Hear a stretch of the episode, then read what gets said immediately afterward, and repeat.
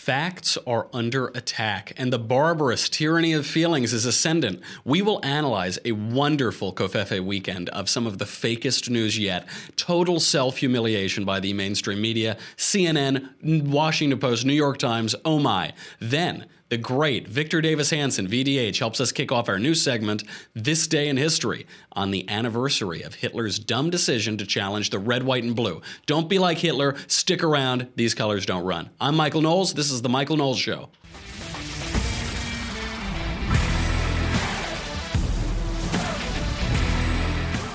You know, there's a meme going around. It's been going around for a while, which is literally Hitler. So you'd say, you know, Donald Trump cut taxes. He is literally Hitler. Donald Trump thinks that Supreme Court justices should respect the text of the Constitution. He's literally Hitler. You know, any trivial thing that you don't like becomes literally Hitler. Well, today is different. We are going to talk literally about Hitler.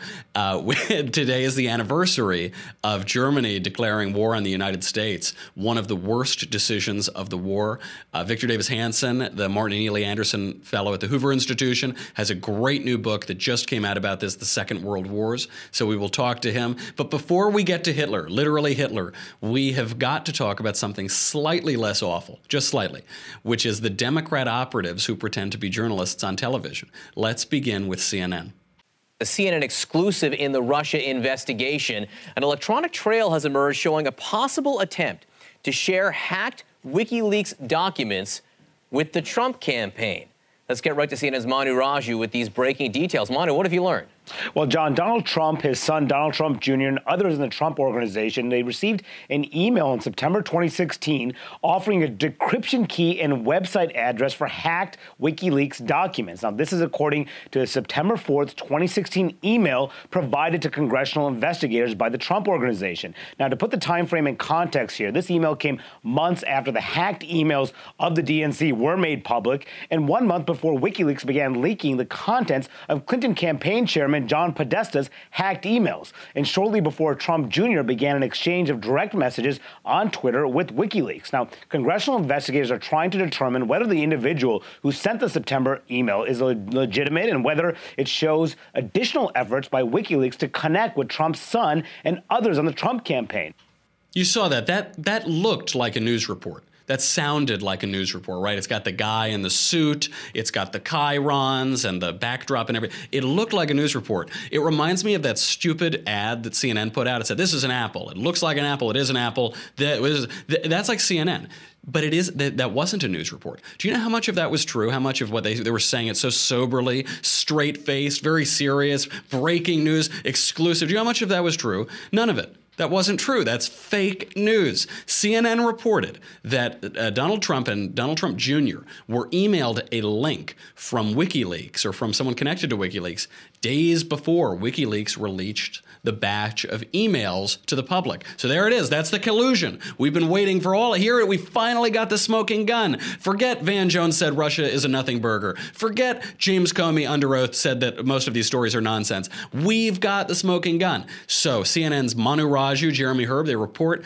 we now have the first evidence that Trump's campaign was given advanced info on WikiLeaks stolen documents from Democrats. And there's just one problem with that report, which is that there is no evidence that Trump received received advanced information on stolen documents from Democrats. Other than that, other than the content of the report, that was totally right but except for the reporting. That that was wrong. But it looked right. It looked like the news. It even it was on television like the news is. The guys wore suits like the news do. Even the Washington Post, left wing as can be, democracy dies in darkness or whatever. Even they pointed this out. They were the first to call out CNN for this fake report. So CNN reported that the email, the awful email saying that WikiLeaks did all this, was sent on September 4th. That was nine days before WikiLeaks released it. Turns out, though, the email was really sent on September 14th. That one digit makes a big difference. 10 days later. That was after WikiLeaks had tweeted out the info. This was completely publicly available information. WikiLeaks, uh, the tweet said 678 megabytes of DNC documents from Guccifer, and here's the password, and here's how you unlock it. Right? They gave everything that's in this email that WikiLeaks had tweeted out already. So the email came from this guy, Mike Erickson. And we don't, I've never heard of Mike Erickson before. So CNN's report insinuated that Mike Erickson, uh, Erickson might be a Russian agent. Now, uh, I don't know. I didn't look into the guy, so let's do five seconds of research. Turns out he's not. Turns out after I'm, I'm just getting it in my ear, they're doing five seconds of research, and yeah, turns out that guy is the president of an aviation management company. But I guess CNN doesn't have as, uh, access to Google, you know, or doesn't. They don't have telephones where they can call people and check any of their facts. So instead, they have to suggest that Mike Erickson is a Russian agent and and completely screw up the dates. So it goes from being, I guess, sort of a story to being Uh, nothing to being WikiLeaks sent out a tweet and a Trump supporter forwarded that tweet to them and said, "Hey, look at this." You know, like just friends do. It's like the, a chain email or something. But do not worry, it gets better. Not only were the email dates completely off, undermining the entire story, but as Trump Jr.'s lawyer explains, quote, the email was never read or responded to, which the House Intelligence Committee knows. So Donald Trump Jr.'s lawyer had a masterful response here, and this brings up some questions. He said, quote, the email was never read or responded to. The House Intel Committee knows this. It is profoundly uh, I've lost his uh, I've lost his line here. It is profoundly disappointing that members of the House Intelligence Committee would deliberately leak a document with the misleading suggestion that the information was not public when they know there was not a scintilla of evidence that Mr. Trump Jr. read or responded to the email. So not only did they get it completely wrong, there isn't any evidence that they even saw this thing. Now, this raises a, a, question, especially for the political operative types who don't think that there are really any such thing as coincidences in politics. Who leaked it? Donald Trump Jr.'s lawyer says it was a Democrat on the House Intelligence Committee who would have access to this testimony and this information. I suppose it could be that. But as the Daily Caller reported, how CNN got its report so wrong is unclear. So one has to wonder was it a Democrat on the committee who saw the emails, who heard the testimony? And then that Democrat just got it completely wrong, or was it a Republican? Was it someone uh, around the Trump administration, the Trump apparatus, who leaked it, knowing that CNN would never do its due diligence, would never check any of its facts, would breathlessly report this thing, and then look up, uh, look humiliated when it came out that this wasn't true? Hard to tell. We're, we're posing two uh, difficult uh, interests against one another Democrat incompetence and Republican strategy. I don't know. I don't know which one I believe. I guess they're not, not mutually exclusive. But if I had to gamble here, I would suggest this might have come from the Republicans because every effect of it was so beneficial. It totally knocked CNN for a loop. Donald Trump was ready to go to slam these people. The Trump lawyer was ready to go to slam them. So I don't know. It looks like they may have gotten taken advantage of. The tactic has been used before. You'll remember on my doppelganger Rachel Maddow's show, she was boasting, "We have the Trump tax returns. We have them. Someone gave us the the envelope." And then when she read it on air, it proved that Trump had paid taxes. It completely destroyed their narrative, and they got got. They got had because they didn't do their due diligence and Republicans plotted in, uh, planted information there. That might be the case here. I, am not certain of that. 55, 45, 60, 40, but I wouldn't be surprised. Now, the fake news does not end there over the weekend. I don't know how we didn't work. We should have come in and done a show. Washington Post does not get off the hook. It's true they called out CNN for pushing fake news, but they don't get off the hook. The Washington Post's Dave Weigel posted a screenshot of an auditorium before a Trump speech. This was a tweet, and he wrote on it sarcastically, packed to the rafters. Do, do you get it? Because it was empty. You, that was the picture showed that it was completely empty. So do you get it? It's really funny, isn't it? Except it turns out it wasn't so. Now, as Donald Trump responded, he said Dave Weigel, Washington Post, put out a phony photo of an empty arena hours before I arrived at the venue, with thousands of people outside on their way in. Real photos now shown as I spoke. Packed house, many people unable to get in. Demand apology and retraction from fake news WAPO. So, in his defense, Weigel did apologize. He responded, he said, Sure thing, I apologize. I deleted the photo after David Martosko, who's a, a conservative journalist, told me I'd gotten it wrong, was confused by the image image of you walking in the bottom right corner. Now, what that really should read is somebody called out my fake news, and now I've got to move on to the next dirty trick. So I'll admit that you got me on this one. But, you know, he did apologize for posting it, but his apology missed the it missed the whole point. So how did the Washington Post, which reported all of this, uh, how did they respond? How did they cover this little dust up? Here's the headline. Quote, President Trump calls for Washington Post reporter who apologized for inaccurate tweet to be fired. Completely misses the point. It is not just that it's an inaccurate tweet.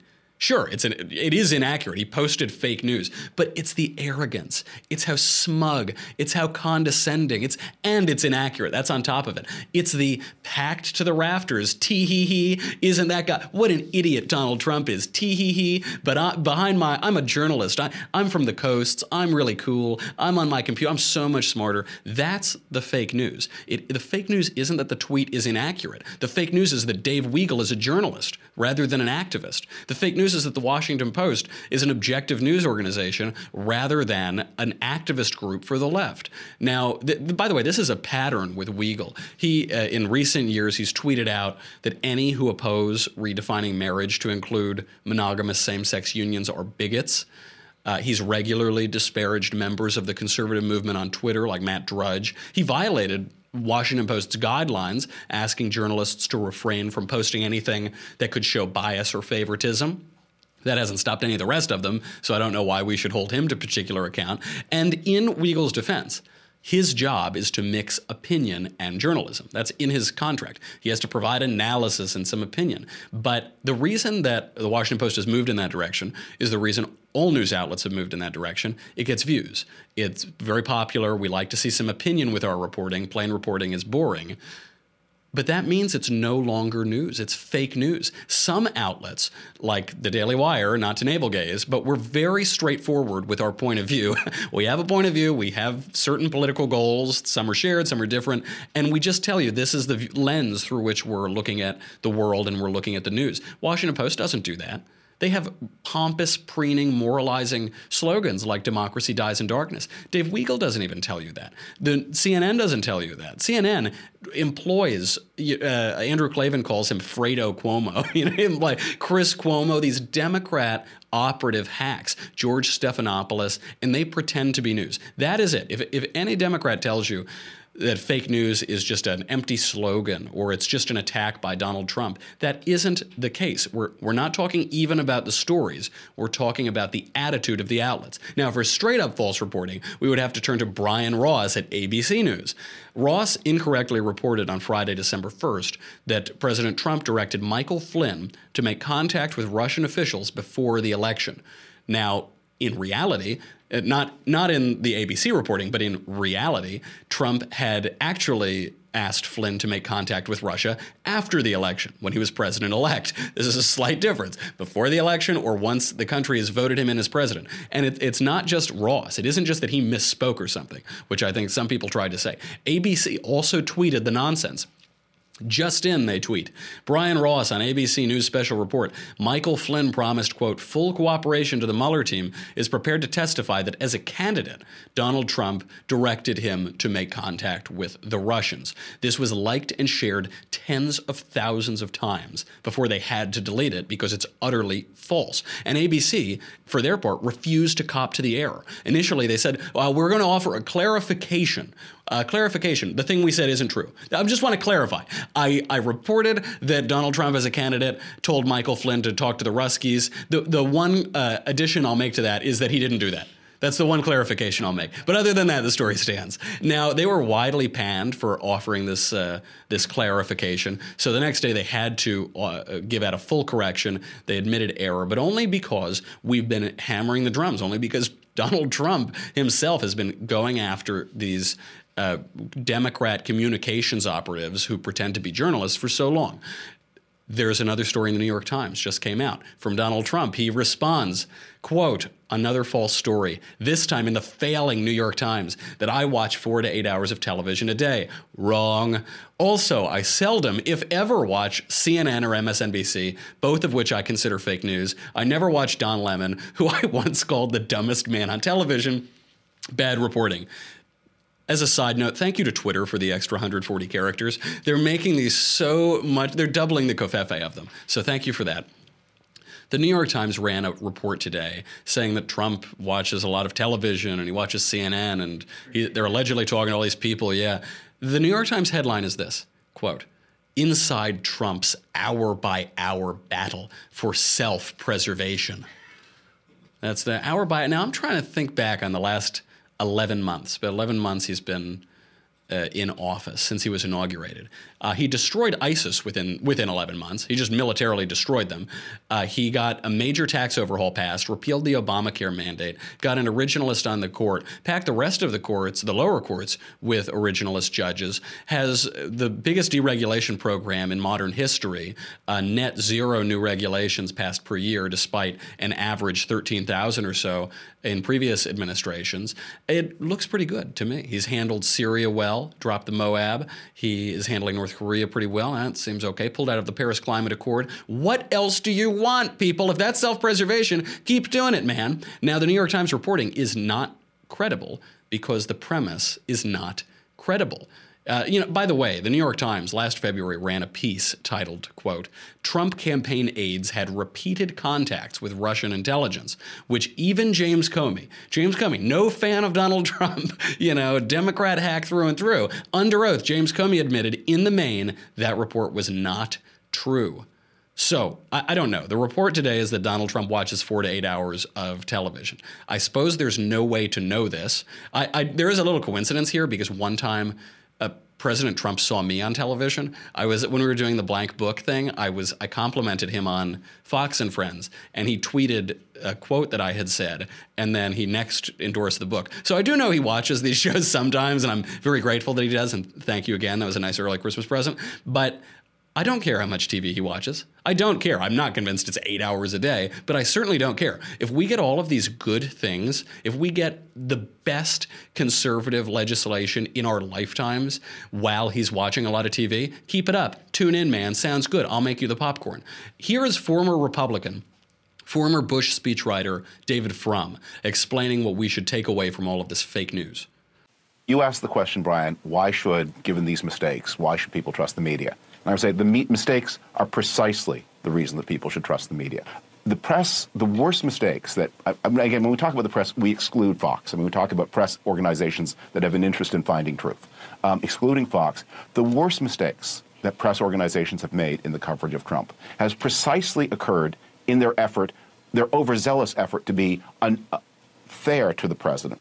I, am almost speechless watching that clip. You see, we have to trust the news media because they lie to us. That don't you understand? You're you're not woke like David Frum. You're probably one of those troglodyte Republicans who's still a Republican and didn't become woke. But David Frum now realizes we have to love the news media and they have to have credibility because they don't have any credibility. And this is the irony of the fake news. That term, fake news, we use it all the time.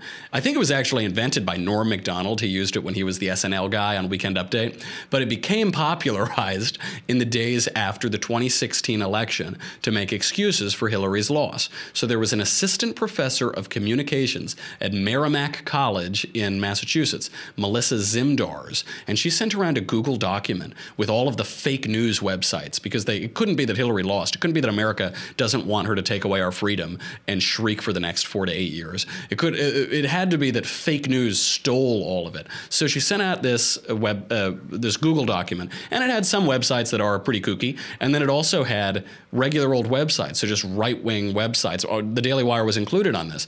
We don't run fake stories; we run real stories. We have a point of view, but we they're not artificial, you know. Uh, they used this because they thought they could discredit the new media, the right wing media that broke the monopoly of the mainstream media, which used to run the whole show until Fox News, and then it all started to crack a little bit with the internet. It, it, backfired on them. It backfired on them because we can check facts. We have the internet, we have freedom to information. And we looked around and we saw, hmm, CNN ran a completely fake story. Washington Post ran a completely fake story. The New York Times ran a completely fake story. And another one, and another one, and another one. Who's the fake news here? And it's stuck to the left wing. It's stuck to the mainstream media because it's true. It's stuck like any other of Donald Trump's nicknames that he gives to people. Uh, he had tried out a few on Hillary. You know, he tried low stamina Hillary or this, that, or that. The one that worked was crooked Hillary.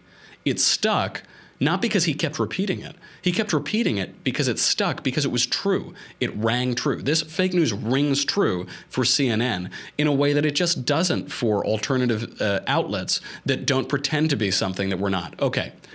Should we get into our new segment? We have to get into our new segment. We have to bring on the Nazis. There is so much to talk about, but unfortunately, you cannot get that if you are not subscribed to the Daily Wire. So if you are a subscriber, we appreciate it. You help us keep the lights on over here.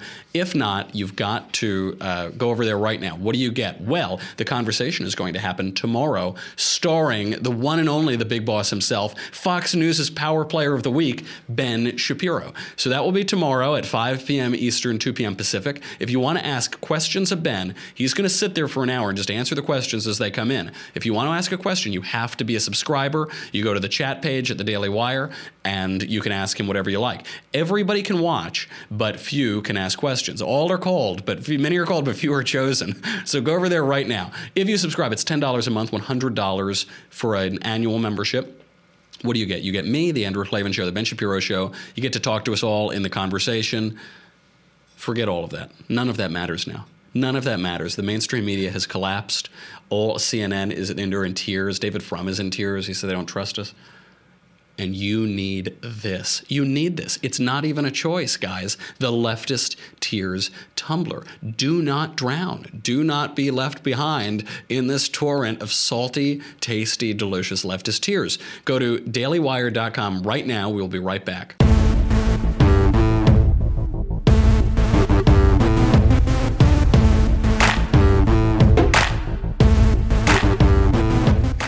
To fight the barbarous tyranny of feelings, let's get into our latest segment, This Day in History. This day in history. Let's begin with the Nazis.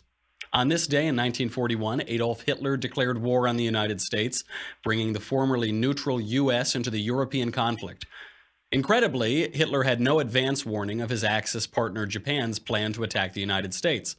German Foreign Minister von Ribbentrop believed a declaration of war on the U.S. would overwhelm the German war effort. Hitler thought war inevitable, so he declared it first.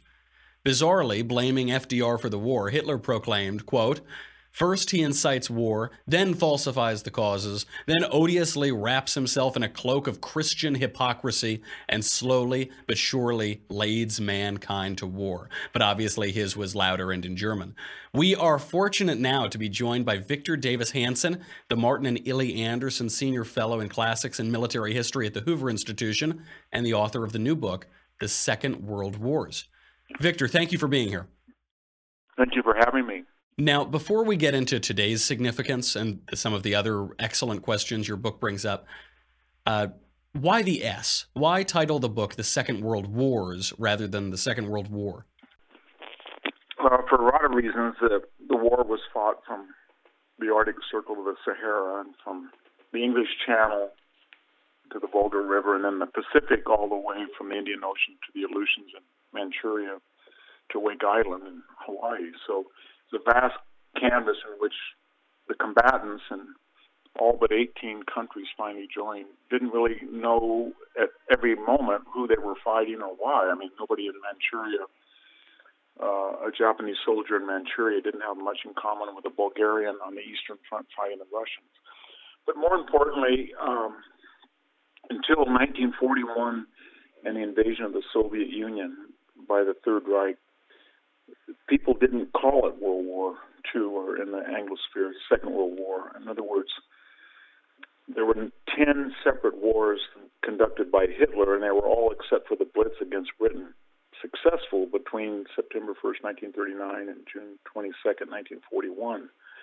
So that nearly two year period, they were known as the fall of France or the Yugoslavian War, the Greek War, the Norwegian War, the Danish War, but they were all surprise attacks, all successful, all against weak, supposedly weaker neighbors, all within close proximity to Germany and German logistical capability. When he went into the Soviet Union, that was quite a horse of a different color. It was a huge country. He had no ability to get to Russian industry across the Urals. And then six months later, when Japan attacked us, and the British at Singapore, us at Pearl Harbor, and then mysteriously four days later, Italy and Germany quite unexpectedly declared war on the United States. At that point, this uh, huge canvas that I just mentioned really took shape, and there was no longer a Yugoslavian war or a Polish war. It, it all became lumped into the Second World War, singular. And World War One, appropriately, was now renamed from the Great War to World War One. Uh, you know, this is, as you point out, the 76th, I think, anniversary of that declaration of Hitler declaring war on the United States, you know, just shortly, four days after Pearl Harbor. Why on earth would Adolf Hitler, already in the midst of his wars that he's fighting, why would he declare war on the largest economy in the world? Well, it didn't make any sense, and it surely doesn't make any sense now. And most of the people at his general staff, his key military advisors not only didn't know that he was going to do it, but objected vehemently when they found out about it. But so we have to put ourselves in his mindset. He was inordinately impressed by naval power because his fleet was a fraction of the size of the British fleet. And he felt the Japanese fleet, which was the third largest in the world and comparable to the American Pacific fleet, would so tie down America that they would not really be able to fight a two front war. And he felt that Britain was dormant. He had controlled what is all what we would call now the European Union. And he really only had one front, and that would be against Russia. And when he declared war on December 11th, he was at the first subway station outside of Moscow. So, in his way of thinking, very shortly, Moscow, Leningrad are going to fall. I'm going to finish the war. Britain will be isolated. The United States is going to have its hands full after it lost its fleet uh, at Pearl Harbor. And my U boats will be right off the coast of Miami. And for the first time in two years, they can really go after these fat targets that will cut the lifeline off to Britain. And therefore, the war will be over six months. British will starve, Russia will fall, the United States will come to terms with the Japanese. In terms of, did he have any idea of the fleet that was being constructed uh, in U.S. dockyards in 1941? No. Did he have any idea that in World War One the United States had delivered two million men in less than 18 months? No. Um, did he have any idea that uh, the United States would create 130 aircraft carriers or a bomber an hour? He, he, he had no concept of that. And as people tried to explain to him, even people like Goering, the marshal of the Luftwaffe, that if you get yourself into an existential war, it's quite different than border wars. And he said, Mein Fuhrer, we have no ability to bomb Russia beyond the Urals. We were not able to shut down Manchester and Liverpool and London industry, and we surely don't have an ability to go to New York or Detroit or Oakland and yet that fell on deaf ears. And by a by an existential war, you mean a war that can't be solved with a little treaty and leaving the government in place. You need to totally force the country into submission and unconditional surrender war. Yeah. Unconditional surrender, and th- that hubris that you describe in Hitler is, I, I suppose, un, unsurprising. I was thinking to myself, that the Axis powers not being able to collaborate or to coordinate with one another shouldn't be so surprising. Nazis and racialist totalitarians are not the easiest people to share and get along. But it's unbelievable that Hitler did not know that his partner in Japan was going to attack Pearl Harbor. Then the betrayal of the Soviet Union. There was no coordination with Mussolini. To what degree? Where it was. To, yeah, to, to what degree does that inability to cooperate, did that affect the outcome of the war? Well, it did a great deal because they all had shared fascist ideologies, and you'd think they would have coordinated in a way that British imperialist American Democrats and Soviet communists would not. But all the major division, uh, decisions on the Allied side, unconditional surrender, a second front in Normandy, a strategic bombing campaign, Lend Lease, were all mutually agreed upon and they were coordinated. And more importantly, the Allies shared expertise. So if we had a P 39 Airacobra that we didn't feel was very good, but although it was excellent for anti tank warfare, then we gave it to the Soviets who found it quite useful. If we had a Sherman tank that really couldn't knock out a Panther, the British came in and said, let's put our 17 pounder on that turret. Or if we had a P 51 that was not flying as fast as a Focke-Wulf. The British came in and said, "Great airframe, wrong engine. We'll put a Merlin engine in." Made the best fighter of the world.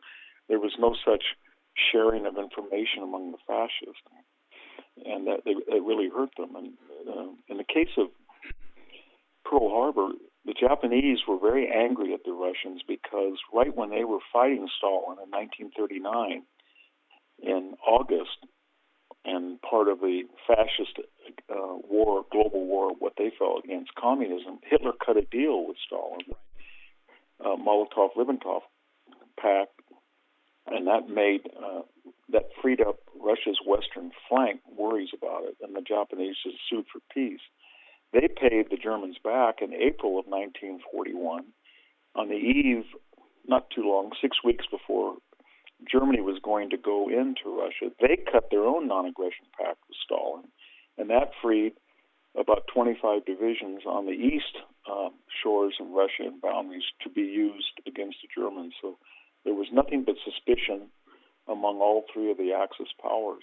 I suppose it's not a surprise if your partners are fascists that you might be a little suspicious, though it, it is impressive that liberal democracy is able to work with uh, was able to work with Stalin so well.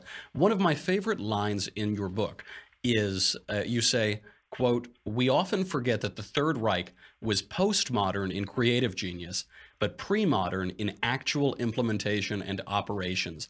And it reminds me of that scene in George Bernard Shaw's Back to Methuselah, where the serpent says to Eve, this is frequently quoted by Democrat politicians like the Kennedys, but he says, You see things that are and ask why. I dream of things that never were and ask why not. T- to what extent was Germany and Adolf Hitler?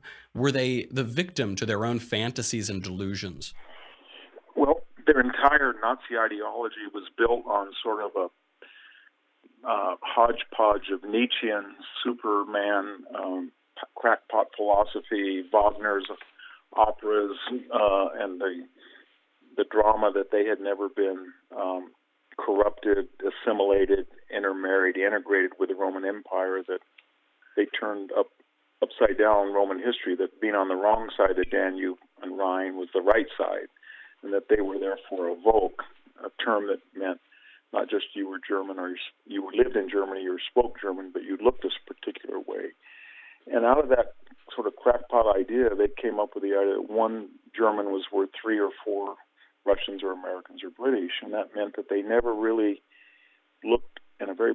Not until Albert Speer, the the brilliant uh, uh, engineer of Russian industry and central planner of German industry came into power in 42, 43, did they ever look at a cost benefit analysis? So, where the Allies said, here's a B 17, here's a Lancaster bomber, here's a B 24, here's a B 29, this is how much money it costs to deliver one pound of ordnance so many miles against the enemy. Now, what are the alternatives? They said, we're going to have a cruise missile, a V1, or an intercontinental ballistic, a V2. They're the latest technology. Or we're going to have a Messerschmitt 262 jet, and they just looked at performance, ability in isolation, or high tech in isolation, or they looked at a Tiger 2 tank.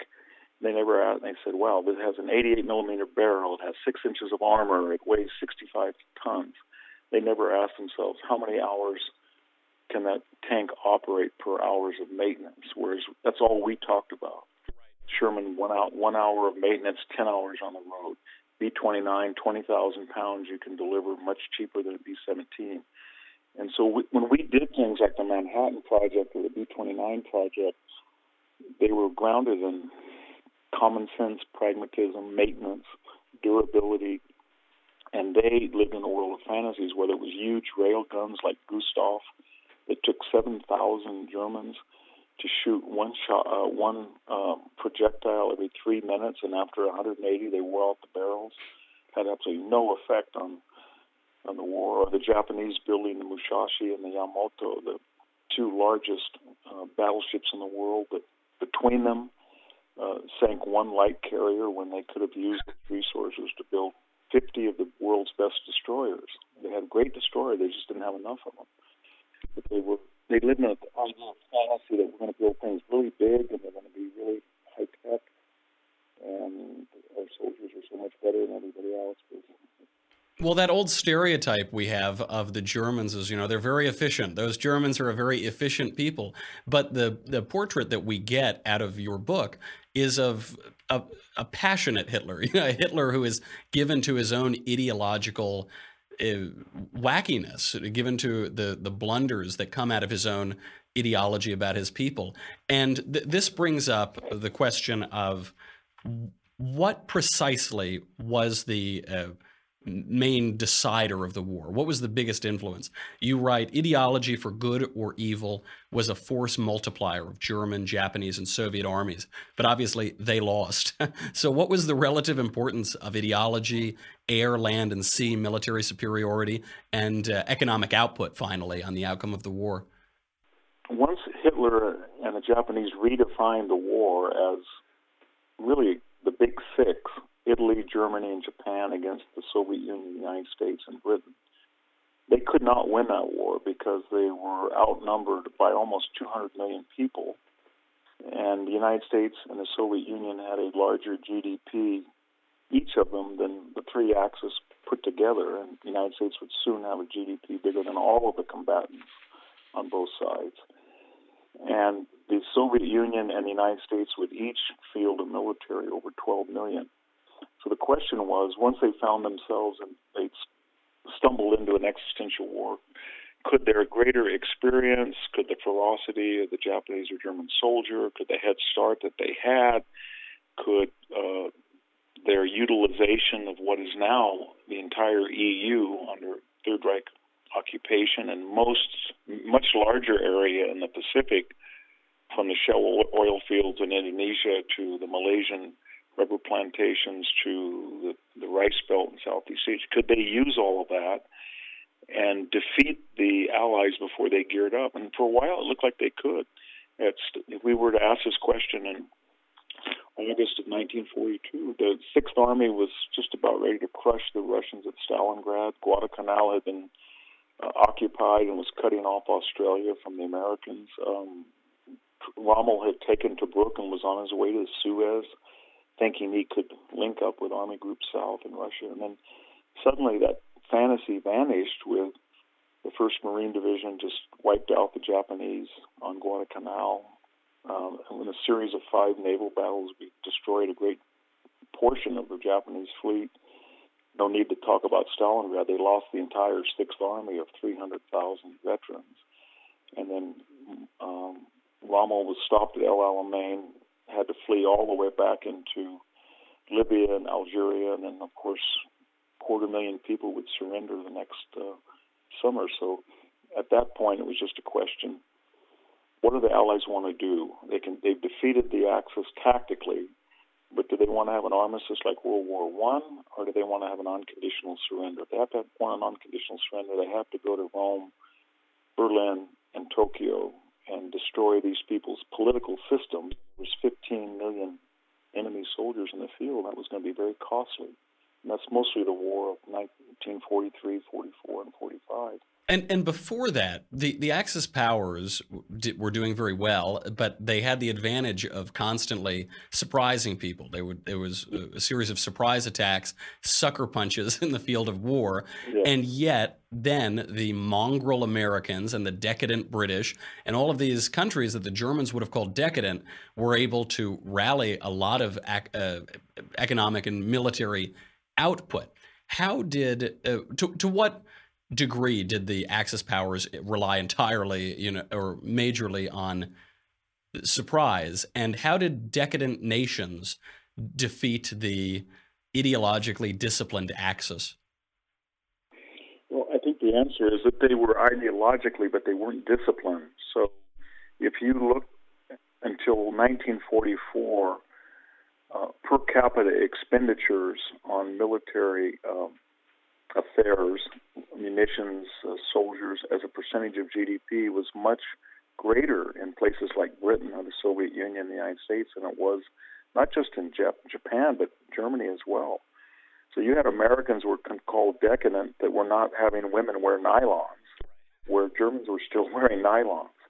And uh, we were having paper drives when people in Germany were not saving paper. That changed by 44 and 45, but we really geared up. People always look at Britain as sort of a weak link, but during the Blitz of September of 1940, the British were they lost 50,000 dead. They were under attack. They were producing more Supermarine Spitfires per month than the Germans, with all of the current today EU under the control, were producing Bf 109 fighters. So we kind of forget that. And uh, the Allies just made a lot more sacrifices. They were a lot more practical and pragmatic in their approach to war, and they were not blinded by ideological zealotry. And speaking of some of those sacrifices, now, particularly when we talk about the war in the Pacific, when we talk about the war in the Pacific, there is a, a tone, it seems, of apology. Barack Obama implicitly, if not explicitly, went to Hiroshima to apologize for the dropping of the bomb. And yet, as, as you write, the Japanese were butchers during the war. They killed many more than were killed themselves. Uh, why is it that when we uh, when we discuss the war in the Pacific, there is such a feeling of uh, sympathy or apology toward the Japanese? It's hard to know. Part of it was the Chinese theater was really unknown to the West. And some 15 to 17 million Chinese, the vast majority of them uh, civilians, were butchered by the Japanese, who then killed another 4 to 5 million civilians in the South Pacific and other areas of Asia. And then they probably killed either in camps, civilians, or in combat another five to six hundred thousand Australians, Americans, and British. And uh, I, I guess the idea was that because we dropped the bomb and it was a nuclear bomb on Hiroshima and Nagasaki, that just ended discussion. And we forget sometimes that of the 65 million people who were killed in World War II, about 80 million excuse me, 80% of them, about 50 million, and that would be the 6 million who'd lost their lives in the Holocaust, so 3 or 4 million civilians in Yugoslavia and Poland, the 27 million dead, of which probably somewhere around 16 million in Russia were civilians, the 60, and I mentioned the other civilians in Asia, were all killed by Germans and Japanese soldiers. And World War II, we should remember, was one of the few wars in history where the losers lost uh, far less than did the winners. And basically, it was a story of German and Japanese soldiers killing people in Eastern Europe, Russia, and China. They didn't have any weapons and were not in uniform. And so when Obama said that in this apology, you think, wow, what were the Japanese thinking when they know in their own history that in terms of how many they lost versus how many they killed, they were the most murderous um, combatant in the entire war and that all of these dead people, 50 million dead people, were killed by these two countries.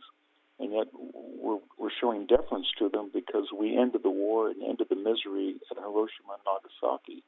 And by the way, that, that was true because it wasn't that we tried to stave off an invasion as, as, as largely caricatured, but we had the entire bomber fleet that had been idle for three months in Europe 10,000 B 24s, B 17s, British Lancaster bombers, all were going to be, at least a large part, transferred to Okinawa, which was not like the Marianas, 1,600 miles from Japan, but 380 miles. And Curtis LeMay could envision dropping a more napalm, which had already burned out 65% of the urban core of Japan, but dropping more na- uh, explosives and napalm about every two weeks than the power of one atomic bomb and so that was all called off by the the uh, the atomic bombs. And LeMay sort of said, "Well, I don't know why we had to drop them. I, I had I had a fleet in mind, an air fleet that would have devastated Japan in ways that no atomic bomb could, could do." And he was right. My grandfather was a navigator on a B 24 during the war over Belgium, I believe, in Germany. And the I, have toured some of those planes. Had those fleets gone over to the, to the Pacific, had we not dropped the atomic bomb, I don't know of anybody who suggests there wouldn't have been catastrophically more uh, damage and bloodshed. And th- this brings up a question with the Japanese and the kamikaze attacks specifically, because you you write that the kamikaze attacks were cheap and effective. It didn't cost very much to do it from a an economic level rather than a human cost level. But paradoxically, they dem- demonstrate desperation. They demonstrate that the enemy is so desperate they're willing to kill their own soldiers to sink your ship. Are suicide attacks ever sustainably uh, advantageous in war? Well, they're usually taken. There's a paradox in their use. They can be very effective and a cost benefit if you have no morality about the value of a life.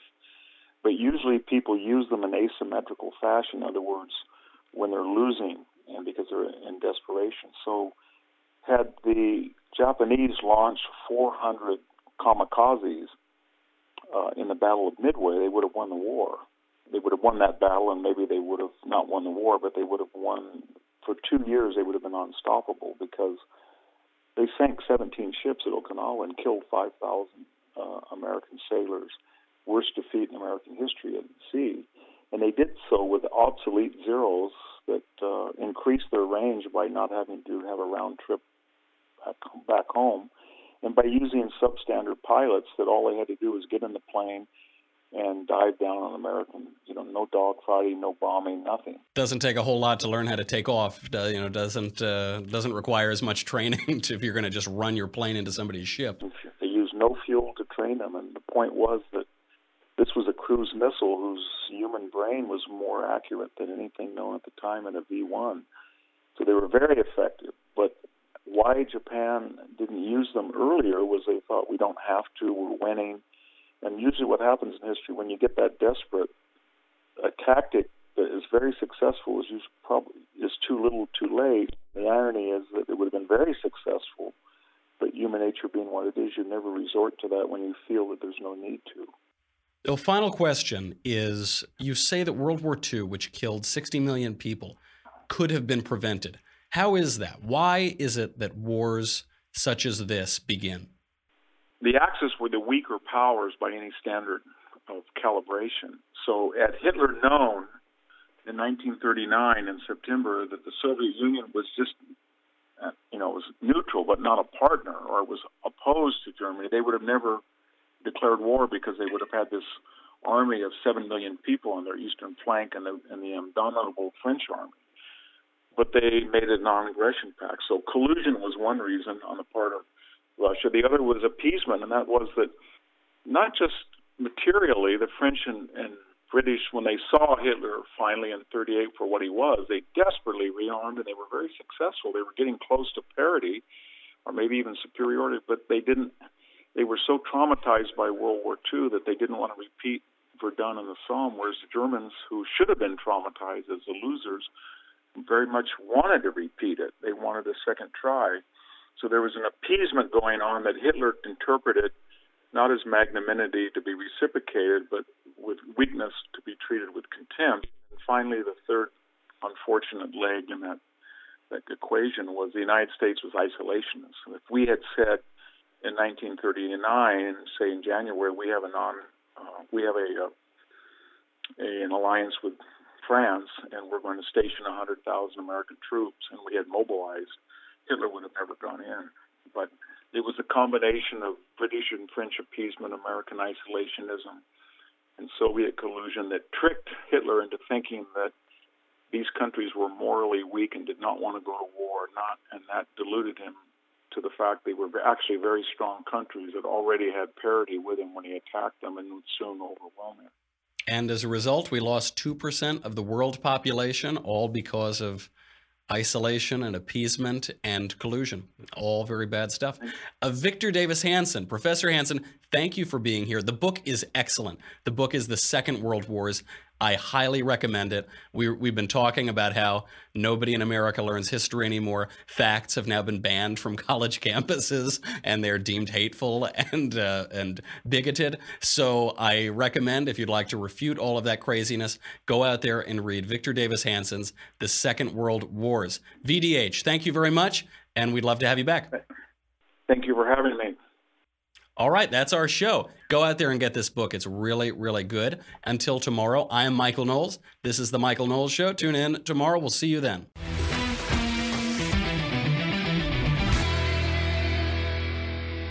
The Michael Knowles Show is produced by Marshall Benson. Executive producer, Jeremy Boring. Senior producer, Jonathan Hay. Supervising producer, Mathis Glover. Our technical producer is Austin Stevens. Edited by Alex Zingaro. Audio is mixed by Mike Coromina. Hair and makeup is by Jesua Olvera. The Michael Knowles Show is a Daily Wire Forward Publishing production. Copyright Forward Publishing 2017.